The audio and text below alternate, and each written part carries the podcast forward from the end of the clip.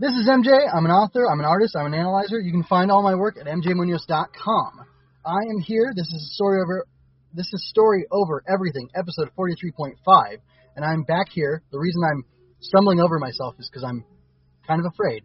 I'm afraid because I'm talking to a horror author, Squall Charlson. He's here with Terror Valley book number two. You're not my sensei. Woo! Squall, welcome to the show. Don't be scared. I only write scary things. I, I like to think I'm a pretty nice guy, uh, usually. Usually, there's that line. There's that line. So, um, I'm gonna jump right into this and just ask you, what was the inspiration for this book? Do you have any background in martial arts that informed this, or was it just something else? I mean, yeah, uh, there there's a character in this book. His name is Chuck, and I like to think that all my characters sort of come from some sort of place of who I am or who I was.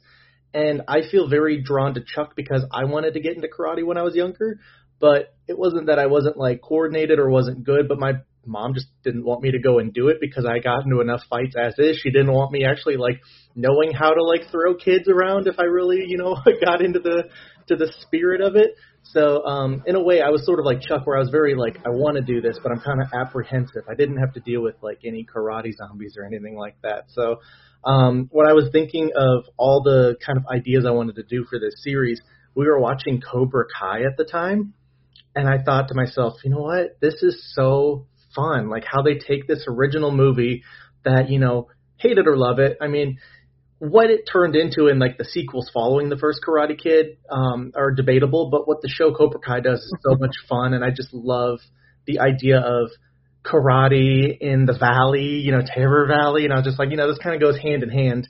And so I was like, well, what would a scary karate story be like?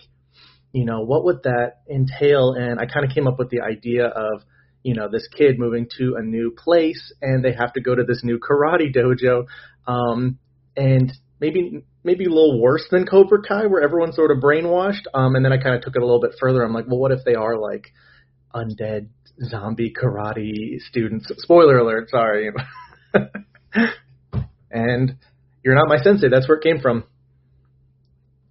Oh, very cool, very cool. So that's interesting. By the way, I was thinking about the book yesterday because I, yeah, I fin- I was thinking about it last night. I finished it yesterday, like before I don't know, around noon or two or something like that, and then it hit me like at six or seven at night. Chuck, Chuck Norris.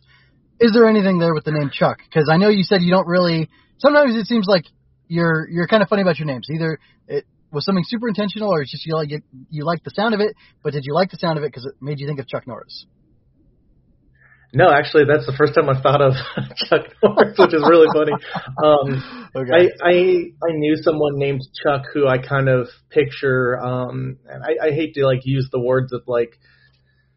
You've read the book. Chuck's kind of um, on an outlier on the outside. He's kind of you know not very popular, and I knew um, a Chuck growing up that kind of fit that mold. And I was just like, I, I, I workshopped a couple different names, but I was like, I kept coming back to Chuck. I'm like, I really like that. It just sounds like um, such a contrast to Remy, Remy and Chuck. It just sounded really nice together. The more I wrote it, and kind of just kept it. But yeah, Chuck Norris, that's good. Uh, hopefully, other people might think that there's a connection there too. That's good. I th- I think they will. I think they will. It'll be good. And actually, uh, it kind of. I don't know. Did you ever see the movie Sidekicks, the Chuck Yeah. Norris movie from the Yeah. 80s? Yeah. So, I all I remember is the guys rising out of the water, and it's all the kid's imagination, but it's not, or whatever. So, so it, it uh, that kind of all fits. And even if you don't have that touchstone, I think just Chuck Norris himself, that's enough. People, I think people will, will get the you know get a little kick out of that. So that'll be fun. But He's Obviously, like Chuck Norris. I'll say that. no, no, definitely not. It, it, it's for well, the maybe by the end a little bit it, there. You know what I'm saying? A little bit, a little bit. Yeah, yeah. The ball, the balding. um, so the uh, the other question I was going to ask is, let me see. Oh, so uh, I don't want to get too much into the spoiler territory yet. We'll uh, Save it for the well, end. For the last five minutes we'll do some hard spoilers.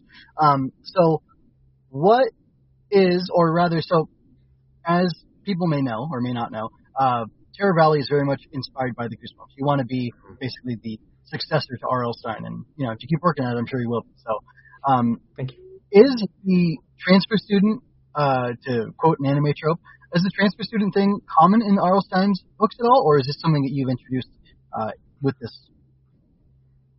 No, and I, I think you'll find um, it kind of transcends Goosebumps. Goosebumps, I think, is like the one that we might think about more, just because a lot of these stories involve sort of fish out of water scenarios. Like you're not in your comfortable, um, you know, normal uh, town or you know in your old house or around old friends that you can really you know pull from.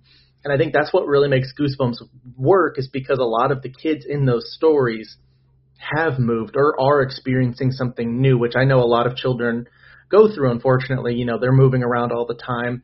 They, you know, have to go to a new school. Like for me, I went to an elementary school and we moved across the city that I lived in. Mm-hmm. And my mom still let me go to that elementary school for like the last two years of, um, you know, then. And then she was like, all right, when middle school happens, we're just going to pivot and you'll go to the middle school with all these kids on the other side of the south of the city that you've never been in school with. And sure. it was a disaster. Um, so I, I think like, yeah, I, I want to do stories like that, but I also want to look at sort of like what wasn't done. You know, like a lot of kids don't move. A lot of kids, you know, grow up in the same spot that they've been, you know, since they were a baby. They have the same friends. They have the same, you know, people around them their whole lives. And so I want to kind of do like a healthy dose of that. Whereas the first one in um, School's Out for Never, Freddy kind of experiences something new with his day in day out um, familiarity, whereas Remy has to kind of plunge head first into you know a new town, new people, new um, zombies. You know, a lot of stuff like that sort. Um, but yeah, a lot of Goosebumps do have those sort of stories where it's a, a new kid or you know transfer student of sorts. Right, right. Yeah, and you know, like I cited the the you know the anime trope, like it's great to bring a new kid into a school and then it's just you get to see the whole world through their eyes and everything. And that's a really good way to do things. But and I I um I think I previously pointed out that I like that you went from having you started with Freddy, then you went to Remy, so you've got boy girl, and then now you're also seeing you've got its hometown versus new in town. And I really think that's a valuable thing to do, and it's you know it's great that you're doing that already. Um, so I look forward to seeing what's different about the next place. I can already guess one thing, uh, and I feel like uh, do you is the title announced yet? It was at the end of the book technically. It's right? at the end of the book. It's on the back of the cover. Um, the next title, oh. number three, is going to be called "This Way to Camp Blood." Which is another uh, Goosebumps staple. Is a camp story. He would do one a year um, that would release in the summer. So I'm going to try to oh, do one that's not good. quite a camp story, but it takes okay. place in a camp setting, and that's all I'm probably going to say for now. Got it. Okay. Well, I think there's at least one reference or one hint as to what that's going to be in this book, and there may have been one yeah, reference right. to it in the first book as well, right? Yes, yes. It's so. the very first line in the first book. I um okay. I took it out intentionally because I didn't want people to read that. And Camp Blood is also um sort of has a relation to Friday the 13th series. That's originally okay. what they were going to call that series was Camp Blood. Um, so I didn't want people to read that first line and be like, "Oh, he's just trying to, you know, milk this or you know, cash in on that." so I took okay. that line out. The very first line in the first book was, "I stayed up all night, you know, watching a back-to-back horror movie marathon, so no wonder I fell asleep in class." Hmm. He was watching Camp Blood. We'll just say that movie series, got it, got it. Okay. universe. Okay, very cool. I like that. I like the. uh Is that called vaporware when people make something up that exists in their universe and not outside of it, like that, like a property or whatever? Uh, maybe. I, I think it's just like you know typical universe building, and I want this all to sort of take place in Anyville, USA, but also like everything is in the exact same sort of location too. So you're not quite sure. Um, but everything in the universe will be in universe, and I might even you know, future titles cross over some characters that were in older stories and new ones. That's a very cool story. You know, that's a, a fun potential. So mm-hmm. I like that idea. Okay, well that's really cool. Um, now I have to say, okay, okay. Um, I'm not I'm not a horror reader, so this is you know this is new ter- territory for me. So thank you for filling me in on that. Um, so let me see. What's the next thing? Uh, I'm gonna. So the books felt, or they were about the same length. Is that accurate to say? You you basically targeted. Did you tar- did you target the same length, or you came up with one length for the first book and then you said, I'm going to try to keep them all at this uh, at this length? Um, I had a goal of twenty five thousand words, which okay. is about the typical length for one of these, you know, Scholastic release middle grade chapter books.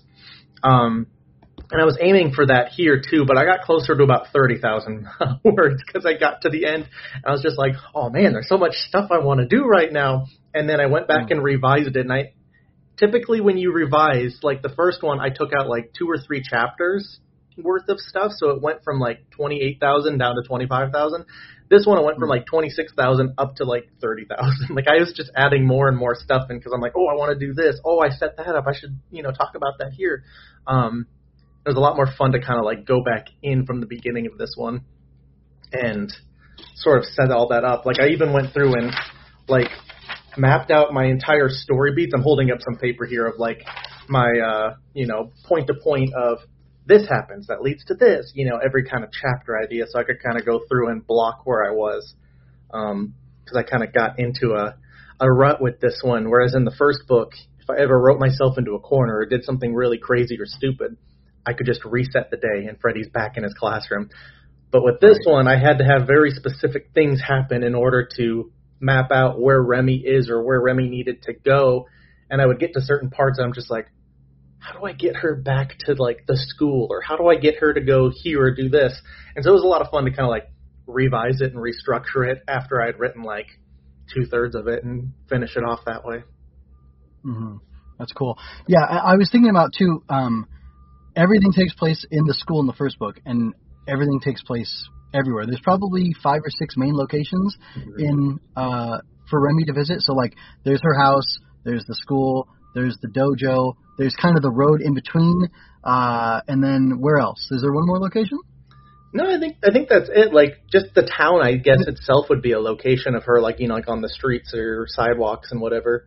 Um, yeah. So from going going from one to five, you know, in the school you can have different rooms and sort of treat that as a different location. But right, that's true. Like the really hallways, the hallways, and in front of the lockers is definitely a set. Like that's a location yeah, yeah, yeah. where a lot of stuff happens. So that's that's cool. And then you have the was it like the front uh, office? Yeah, the front office, which is in the middle of the school, which I liked you pointing that out. like what a like a I had a school that was like that, and it was so stupid. Everybody made fun of it, so I was like, oh, I'm gonna put that in the book. oh, I like that detail. It's good. That's good. So did you have to? So it's weird. I got like a real familiar uh, and like cozy feeling almost with Freddy going through his day and looping, and it definitely gave me a certain vibe, and I didn't get that vibe here. Not that it wasn't cozy or homey or anything like that, but it was.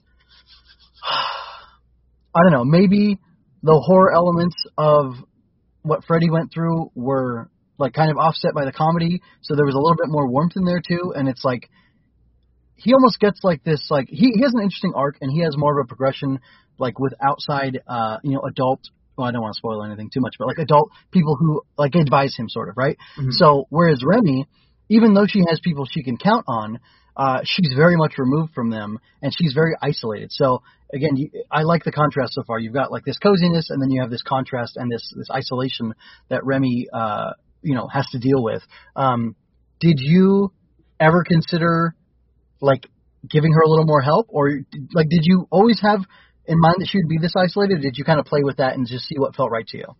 I mean, going back to like the first book, I think Freddy did a lot of it on his own as well because of the twist of things and because of him actually, you know, experiencing this on his own, even though um try to make this as spoiler light as possible. There were other people and other forces that could have intervened and tried to, but really it was up to him to sort of figure out what's going on to him on his own. What I wanted to do with this was I really like the idea of going back to like R.L. Stine and Goosebumps. He always has, you know, like the adults never believe the kids. The kids are always on their own. The kids always have to, you know, fight Dracula. They have to fight the swamp monster. They have to go off and kind of do their own thing. And sometimes even like those interpersonal communication between the kids, like if there's like an older brother or sister, they won't believe them until like halfway through the book. And sort of formulaic in that regard. And what I wanted to do with this one was I really wanted to make it seem like these two characters knew what was happening and then to sort of strip away all of those things until it is just Remy. And she does have help later on in the book, um, and she does have adults that she can turn to, which is I, I really like kind of where that third arc comes in.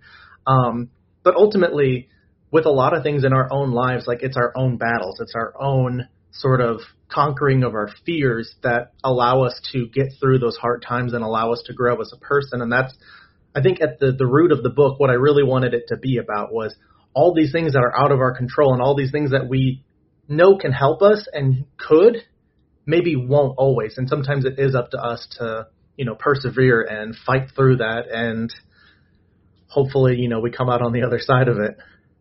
Right. Yeah, I I did find it really interesting how like when that third arc started to happen. First of all, that was like almost exactly seventy percent through the book. Yeah. Um, and I thought that's interesting. Like that's like okay. Like I was kind of not waiting for something to happen, but I was I was not expecting that to happen certainly. Um, Okay, cool. and I That's even expected it to go. Yeah, no, it was good. It was good, and it, I expected it to kind of go one direction, and uh, mm, we'll wait like ten more minutes before we really get into it. Sure. Um, I, but I really- thought it was going. Yeah, I really liked what um I really like what you did, but I like how no matter what happened, Remy was still the one who was responsible for dealing with things. And I like the direct callback to the beginning of the book um at the end there and uh this is kind of a spoiler, but it's not really because I'm going to remove all the context of it. Sure. I as the book was progressing, I was thinking when is Remy going to say you're not my sensei because uh Right. it's just such a great title and she it's it's it's a declaration it has to be said in the book right and then when it finally was it was so Mhm. cathartic and i really appreciated that and i thought that was really cool and i i like to, um oh i know what we can talk about for about 10 minutes uh you have a fantasy book a larger uh fantasy series that you're working on as well Sci-fi correct fantasy. Yeah. Yeah. sci-fi fantasy okay so uh that being said i'm going to take a step back uh i have heard it said that whether it's science fiction or fantasy, and maybe even horror, you can say that there's either like a hard magic system or there's a soft magic system in it. Do you have you heard that and do you agree or not? Yeah, I mean, like, there's there's definitely a line in the sand of like how technical things are or how like magical, and I think that's kind of like the deciding factor between sci-fi and fantasy is like you open up a fantasy book like George R. R. Martin and you're expecting, oh yeah, there's undead people that you know can wield fire, and there's also dragons. But you open up like an Andy Weir novel who's, you know, talking about a guy stranded on Mars, you expect there to be a lot more realism of like how is he going to grow potatoes with his own, you know, fecal matter. And just kind of going from that. And I really like the idea of bridging that line between the two because I think there's not a lot of books that operate on both sides at the same time of you bring technology back to like, you know, Stone Age or something and they'll think it's magic. You put somebody that is, you know, you or I in today's day in another universe and like the stuff that they see as magic and then kind of walking that line and kind of boiling it down to like how does that operate? How does that work as both? I think is a fun thing that not a lot of authors I've seen do that. Okay. Um, well, I am talking about that because I was thinking about the like you have a very and this isn't a spoiler because it talks about karate zombies on the back and everything. Mhm. You have a very specific um, like methodology or uh, way that you demonstrate what's going on and when things are going to get crazy in the book, and it basically has to do with the red bandanas that all the uh, Solar Strike kids are wearing. Um, so Yeah. uh, so you know, there's the swirling of them, there's the flapping of them, all those different things like indicate something going on, and they indicate you know when they are there and you know when she specifically feels um, that she's going to be in trouble, and then there's something that happens with her towards the end where it almost seems like there's a force and then there's a counter force, and the sensei of Solar Strike is wielding or operating with that force, and then Remy is operating with the opposite force, and Mhm. y- but you don't name them. Uh, You don't try to over explain. Oh, so no, I hate when that while happens. there's like there's a very like um all the ruling all the rules all the way that it operates in the world because it is fantastical I, I don't know if if you can say horror is is you know magical or horror is you know fantastical specifically but the way i'm looking at it just mechanically it is because these are unexplainable things they're unseen things they are breaking the normal rules of the world it's supernatural in origin but Mhm. uh, or and we don't know what the origins are. Now, Right. you could you could have there's a hell machine in Terror Valley that the devil has created in order to you know reap, you know, Yeah. like Sailor Moon, right? To, to suck out terror from the kids or whatever, Yeah. right? Um, but but you don't have to do that, and you could argue that that would make it a worse series. So uh, you're being consistent and like mechanical and methodical in how you display the way things work, but the way things work is still hidden and wrapped in mystery. And I'm assuming by the fact that you're nodding and, and making positive noises that that's definitely your intention. Um, will you ever consider being more technical, being more hard with the magic and with the the mystery of what's going on, or is that to you like the key element that you want to play with that mystery, and that vagueness? I mean, that's what makes things scary, I think, is the unknown of how did this happen? How does that work? Like, you watch a serial killer movie, like a slasher, like Scream, for instance, and you know one of these main characters is the killer. Then you just have to figure out, like, how are they getting away with this? How are they doing this? And that's sort of like the appeal of those. And, well, I feel those are more like a mystery genre. I do like the the fanatical, you know, like something that can't be quite explained. And I think there's a lot of stories out there that try to explain that, or there are remakes that show you like they over explain it, or they like, you know, try so hard to make it believable. Like you look at um like Marvel and DC for instance. Marvel comics have always been more technical, whereas DC comics have always been kind of more magical. You know, you got Superman flying around. Um, Batman's like the only, you know, outlier of that. But in the movies for Marvel, they do a lot of stuff that DC Comics did really well, where they don't explain it, but then they release more and more movies that kind of, you know, start to explain things more and more, like where did these, you know, Infinity Stones come from? And it's like it doesn't matter, they're there. This big purple dude's gonna use them. And he's gonna wipe out half the universe. Get together and go kick his ass. You know, like what do you? Why do I need this explained to me? I, yeah, explain what they do. That's great, but I I feel like as as as a reader, right? You want to be able to jump into a story where you can connect with the main character and you sort of live through everything through their eyes. And so they're not going to know inherently what these red headbands are doing to the kids. They're only going to see the correlation between okay, all of these kids that everyone is afraid of in this town have those headbands.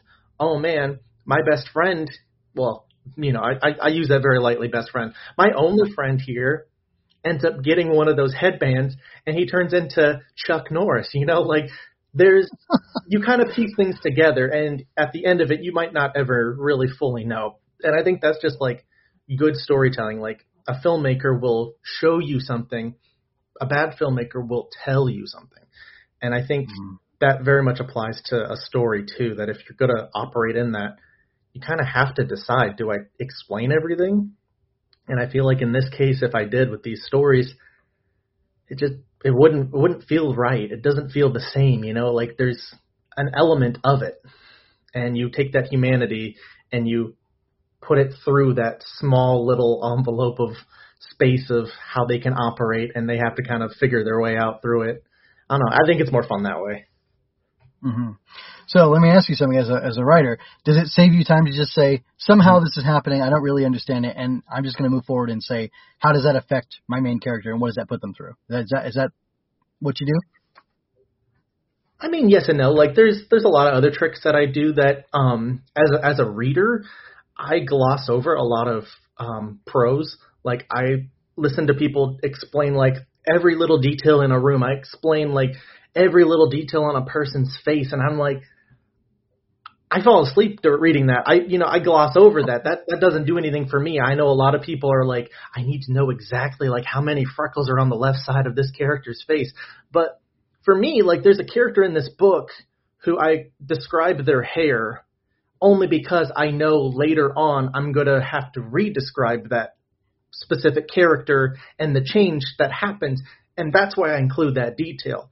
Um, Mhm. I don't try to over include details just for the sake of it, just to you know fluff up word count. I like to describe things in a very natural way, in a very like, what do I need to know? Okay, I don't explain anything about Remy, but you probably have a really good idea of what she looks like or who she is. Same with Chuck. You know, like I try not to over explain things because I think it helps the reader settle in more instead of like um you remember like when Hunger Games came out, like the books and the movies, they had a character in there, her name was Lure. Um or no no, what is what is her name? Oh. I'm thinking of a different book. Um, but there, there's a character in there, right? She's like this little girl that teams up with Katniss, who in the book it very much describes her as being black. And so when the movie came out and they cast a black actor to play her, people lost their mind. I don't know why. Maybe they just didn't read it correctly, but like I read that book and came away with like, oh yeah, you know, she wanted Suzanne wanted to make that character black, and she, you know, described it to a pretty good detail that in my mind I was like, yeah, that's exactly. And then I saw the movie, I'm like, yeah, it's perfect. But like, that's the thing. Other people have like their own specific mindsets, and so I feel like these will probably never be a book or a movie. I want everybody to be able to like pick them up, picture themselves, or picture whatever they want without my writing obstructing that or like taking away anything that they had going on, you know.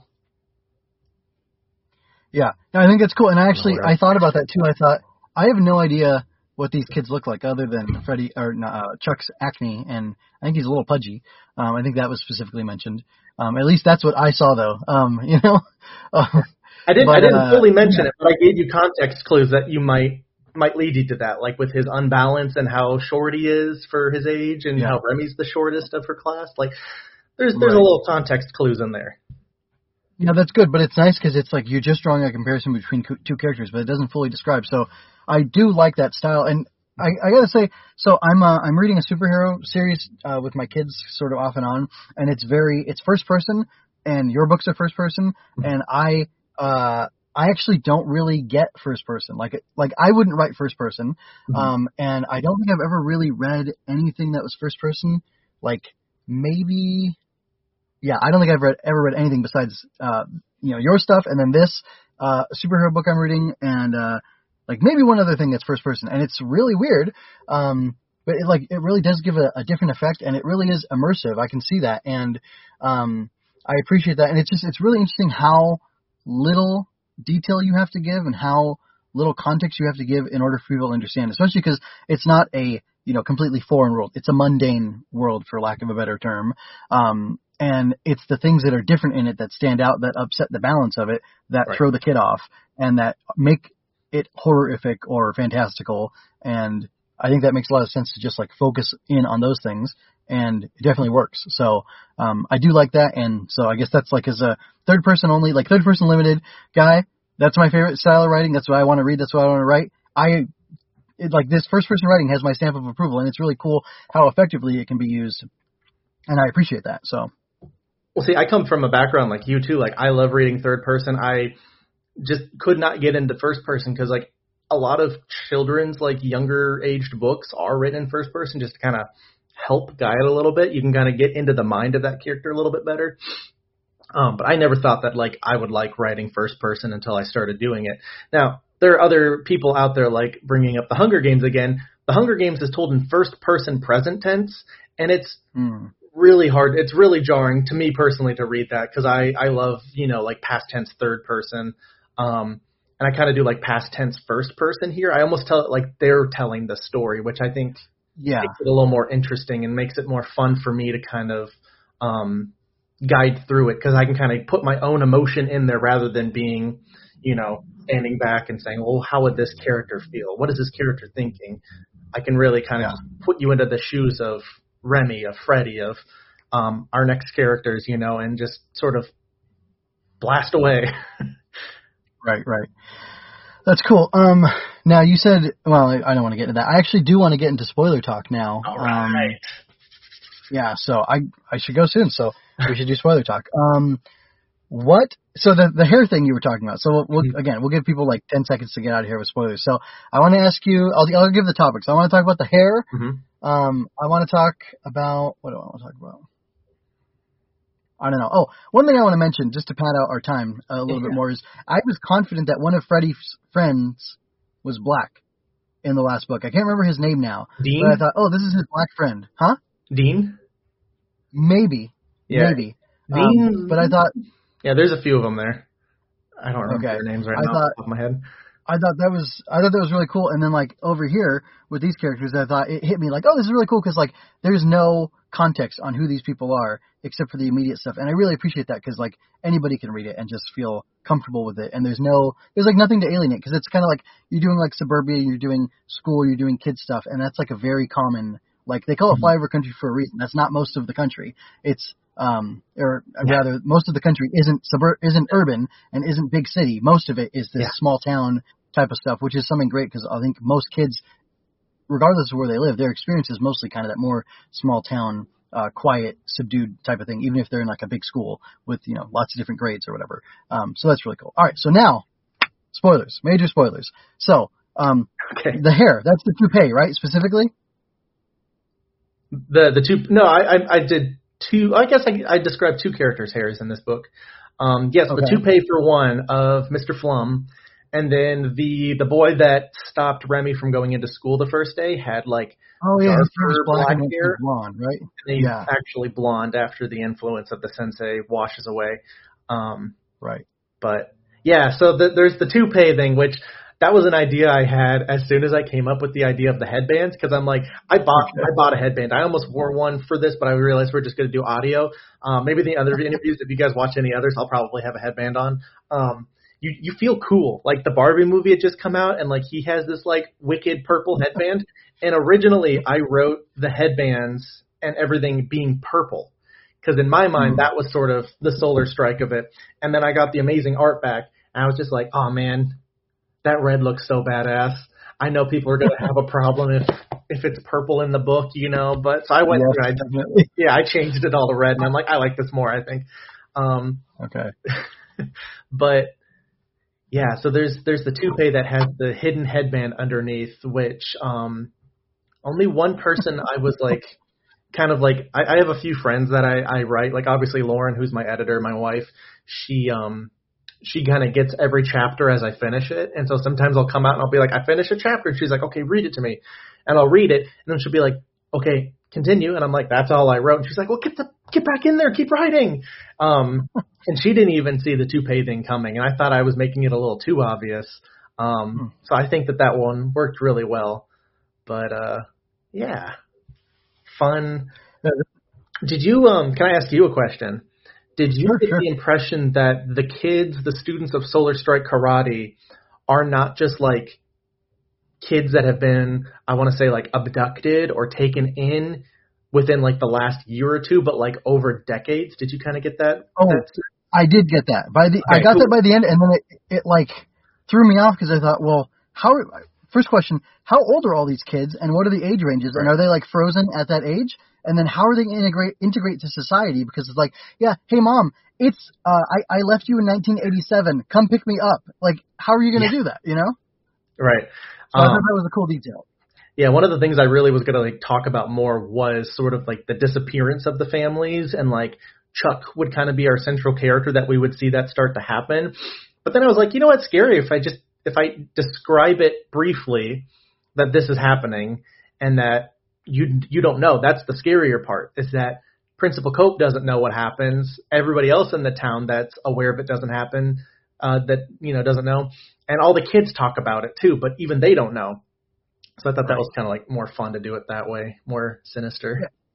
and it, is more sinister, but it's also mm, uh, better logistically. Like Mhm. if you had 30 kids disappear one year, that would be nuts. Right. But if it was like one kid every year or whatever for a long time, that's Mhm. kind of worse in a lot of ways. But it, it makes it easier to absorb the loss. Mhm. You know? They almost got Sensei Roberts, but uh, well, maybe she got out. You don't know. Maybe she she pulled a Remy. Right. Yeah. Yeah. And that was weird too. That was a cool thing too. So like, all right. So now we can talk about spoilers about that third arc. So, you know, you have these. uh You have Sensei Robertson. You have uh Principal Cope. Right. Yep. uh, they they come in and they basically help Remy like when she's all out of options and she's basically screwed. By the way, so it, one of the things that you did, I think, to get Remy to the school was that like find my iPhone thing that she has paired with her dad so they can find each other. That was super cool. I thought that was really novel, and I like like hearing you talk about it the way you talked about it. I thought, oh, so Squall just made that up when he had to figure out a way to get her there. But it, even if you didn't, it's cool because it's like it's not seeded at all, and it's Mhm. ex- it, it, but it's not like a Deus Ex Machina. It doesn't come out of nowhere. Right. Yeah, it does feel natural, which was great. Well, the problem that I was having that I like, I, I took like two, three weeks off from writing this just because I was getting really frustrated because I had her, I had that principal Cope and her talk about Solar Strike happen inside the school. Like d- literally right mm-hmm. after Howie got beat up by Chuck when Chuck gets fully Okay. possessed by the headband. I had that happen in the school, and then the message was like, "They are coming, get out of the school." And so then I had her like try to get out of the school, and like I had like Mr. I had this whole scene of like Mr. Flum chasing after her, and I was like, "Wait a minute!" But if I want to do like the reveal later, I kind of have to play it, you know, a little more level-headed because in the last book, I really wanted you to feel like the character you couldn't trust becomes, you know, like your your greatest confidant, like your greatest ally Right. in this, and that was the coach. And so I kind of wanted to do that with this. Like you're like, well, maybe Principal Cope is up to something. Maybe Mr. Flum is gonna, you know. But I'm like, no, it's it's really what you think it is to kind of like double get you. But I like had her like getting out of the school, and I'm like, well, how do I get her dad to the school? Because that's ultimately how she's gonna get to the school. And by the time I rewrote it, I was like, what if she just gets expelled? What if he's just like, yeah, you're out of here? That would immediately send dad off to the school, and that would immediately get her to go after and find him. And I was like, hey, sometimes it just takes like three weeks of, you know, not thinking about it to like have that little eureka moment, and that's kind of where Right. everything came from after her house gets broken into. Yeah, and I fully expected for um him to be at the dojo and for him uh for her the final confrontation to be at the dojo, which we do eventually get, Mhm. which is cool. But I like how it's kind of like two tiered there. Um, I like how it's two tiered there. That's good. Yeah, because you do get the to go to the dojo for him, but Uh huh. if they have him elsewhere, then you know they don't have to worry about anything about another adult getting loose or.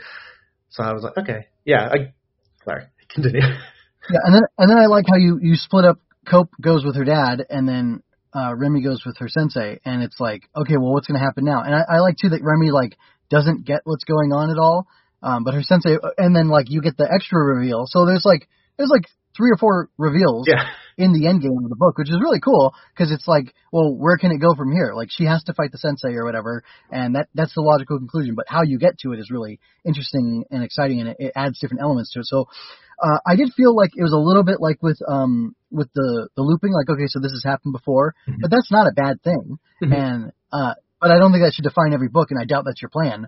Um, Oh, no, but yeah, yeah, instances, to have yeah, to have you know this has happened before, and a, an adult and a kid are going to get paired together, or whatever. Um, it makes sense, and it made it. uh I just I liked the history that there was there with her and Sensei Roberts. Well, I think their history alone, and then Roberts, and then the Solar Strike Sensei, and Mhm. I think she didn't know.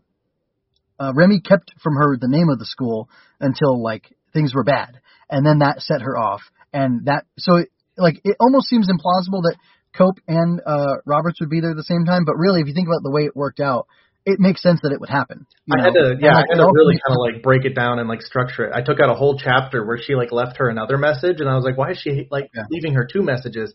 She should leave her a message approximately four to five hours before I need her on the scene. Okay, how does that fit her? Then I put it there, you know, like right after she gets expelled, and then sets off everything. Right. So that's really cool. I, I like how that timed out, and then I like that there's that history there. And again, like going back to the, like hard magic, soft magic thing, like something happened before. There are defined rules.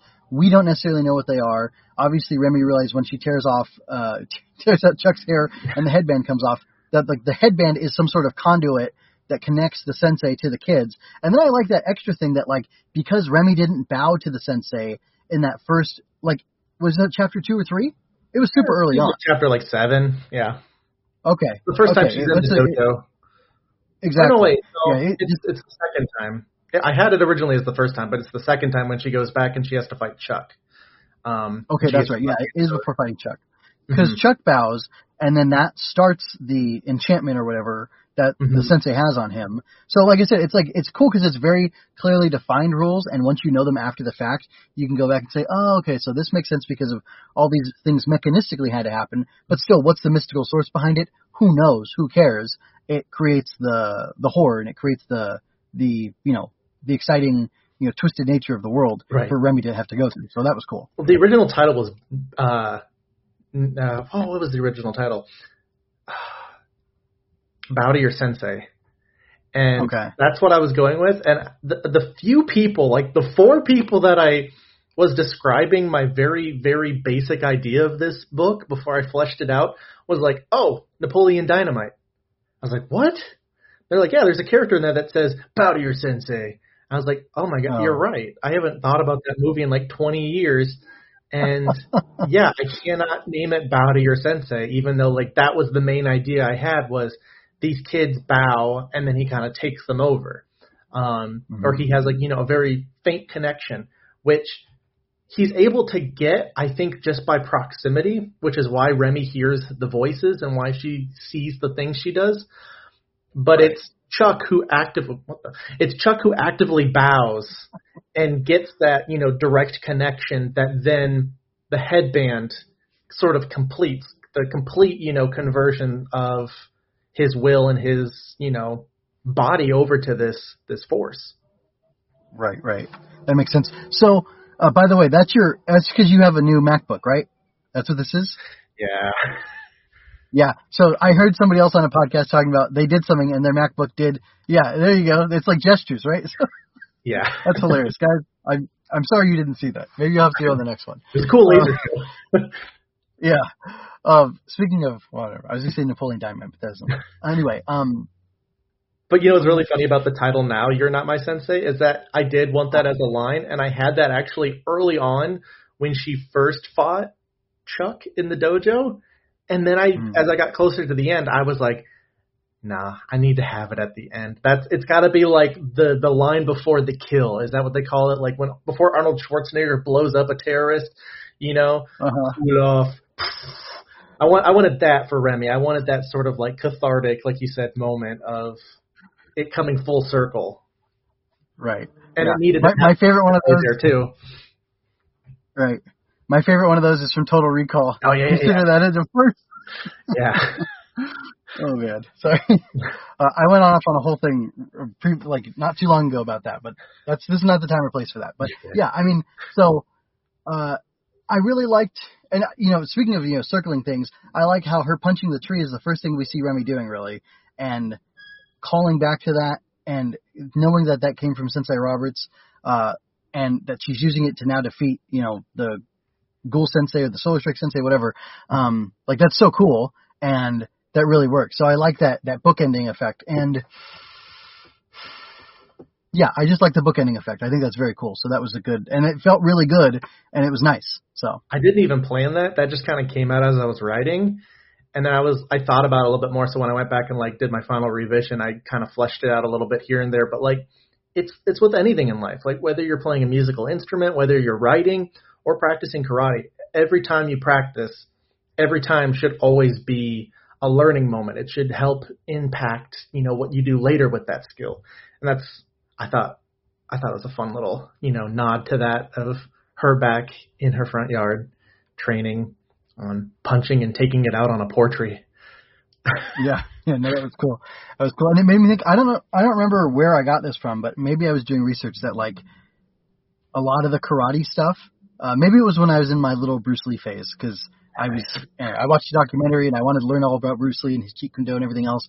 But like uh, from what I learned years ago, it was like the uh, you know your kung fu is better than my or you know my kung fu is better than your kung fu. Like these different schools of of martial arts, they had like mythos and misdirection around them Mhm. in order to like fool people and like make it more mysterious and like almost even like kind of add reputation or like uh like a fear factor Sure. to intimidate people to like quell conflict. So like I remember reading about that this one school would teach people how to rip somebody's heart out of their chest and the way that you do it is you do like you know a hundred times a day. You make a claw with your fist or with your hand and you push forward as hard as you can and you do it a hundred times and then you do it through uh, you do it in air then you do it in water then you do it in sand then you do it through like beans and you do it through rice or whatever. Like you scale up until like you're doing it through rocks and then eventually after doing this for years you now know how to rip someone's heart out of their chest.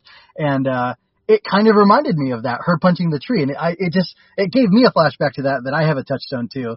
Um and it works on its own independent of that but I just thought that was a really cool moment and uh did, had you heard anything like that Oh, yeah. uh, that you were calling back to or or or, or not Yeah, from what I know, like a lot of that is just repetition and like doing the same thing over and over again. And I also kind of wanted to have like a last minute redirect where it's the last point, right? Remy has to win. she's smaller than this guy. He's descending on her, and like my wife, she was like, I thought for sure she was gonna like uppercut him, or like she would like punch him and punch through him, or something would happen. And you know, just just the idea of her like you know doing that movement, um, yeah, I think it it blends in with those sort of you know teachings very well. Right. Oh, and I got to say, I really liked, and I could we could have talked about this in, this in the spoiler free area, but mm. I really liked your combat. I think you did like a like oh, that cool. fight where you highlighted their size difference yeah. and how she used that to her advantage was great, and also just like the brutality of possessed Chuck. Uh, was like that was that was rough and but I liked it. It was good. I, I didn't think you went too far and I thought, well, this is a horror book. That's horrible what he's doing. It's horrific. It's you know, it's nasty and gross and like it works, mm-hmm. you know. Um, so I like that and just uh, yeah, just all the little stuff with fighting I thought was really good. And I thought, yeah, this guy used to, uh, you know, used to watch Power Rangers. So yeah, you got to you have to scale everything, like in terms of you know the character development, in terms of the horror aspect of it. Like definitely, this one's much scarier than the first one with some of the imagery of like you know the students that break into her her house. But like I feel like you have to have you know her ability when she takes out Howie the first time, real easy. Right. You have to have Chuck's ability of copying her move. You have to have, you know, like Chuck beating her with her own moves. You have to have Chuck, you know, completely annihilating it so that by the time you do have her in the house and there's like five of these other kids that have Chuck like you know power levels I, for a lack yeah. of a better word like it, it's you feel a lot more scared for her because she already got you know beat up by chuck same with like, you right. know, when she's facing off Flum, that's going to influence how she fights Sensei. But the right. Sensei obviously is more in control. He's more centered there, and he also doesn't get blindsided by Sensei Roberts. But you know, that's another thing. Yeah. yeah so I, I thought that was all really cool, and I think too. um Yeah, no, I was surprised by by the fighting, and I thought, well, this is good because, um like I I'm not sure how hard fighting is to write, um, but like you know, if you read The Hobbit, you know what happens. Bilbo gets knocked out and then he wakes up. If you, yeah. you read The Horse's Boy, what happens? Uh, he gets knocked out and then wakes up after the battle. So it's like even in the first Harry Potter book, what happens? Harry passes out and he wakes up. In the, I think it's the first three books. He passes out and wakes up in the hospital, right? So yeah. Um, like, have you ever read Eragon? It's easy to do. Like every chapter, he huh? passes out. Oh yeah, yeah, yeah. So it's kind of uh, you know, it's something easy to do, and and the fights are hard to get right. But uh, I, you know, I think you did a really good job with them. So that was uh, that was really cool. So uh, I think I, I got to wrap up. Um, is there any stuff you want to talk about before I let you go? No, I just had a lot of fun writing this one, and um, the reception so far has been really fun. Just it's a different type of story, and I think I, I mentioned in the last one, you know, that we recorded that we weren't able to release that. I want to increase the scare factor with every book and I, I what I have planned for the next one. There's some cool, weird stuff in it that I want to do that I think might push the lines in a few places, but I'm really excited to get into that. And I just have this fun idea of doing the three where you have more science fiction for the first one, more like action for the second one, and then just straight up horror for the third one, and I'm I'm super excited to to get into it here. Um, and if you want to check out that or you know check out the book, you can always visit us at terrorvalley.com. Um, we're over on Twitter as well as Terror Valley Books, which is like BKS, just because you you know you can't fit as many in the, the character limit. Um, so you can follow us there. We'll keep it updated, and we're actually doing a fun little thing this holiday season. That by the time this goes out, it'll probably be going on. But everybody that buys a book from here on out through the rest of the year, I am going to match that and donate to a local school or library here in the Kansas City area. So check it out. They're fun, and um, I can't wait to, to come back and talk about the third book and what you think of that one. Very cool. Yeah, I, I'm excited to hear what pure horror is going to be like coming from you because, you know, like I said, I I thought like the the big scary scene in uh School's Out for Never, the chase, I'll just call it that, the chase, yeah. uh, the deadly chase, that was that was intense. Yeah. Uh, and then this book got intense, so I'll, I'll I'll be curious to see Squall Unleashed. You know what that looks like. All I'll, all I will say is that people are gonna die in in the most childlike way. okay. All right, well that'll be interesting. All right, well thank you so much, Squall, for your time. Uh, I'll have links for everything in the show notes, and I guess that's about it. So thank you, folks, for your time and attention. Until next time, take care. This is MJ signing out, and Squall as well. Thanks for having me on, y'all. Have a good one. Bye. I hope you enjoyed that. Go to mjmunoz.com to leave any questions, comments, or other feedback you might have. There you can find all of my analysis, art, and fiction. I cover books, tokusatsu, comic books, anime, and more. Look around. You're sure to find something else that you'll enjoy as well. This has been a Story Over Everything production.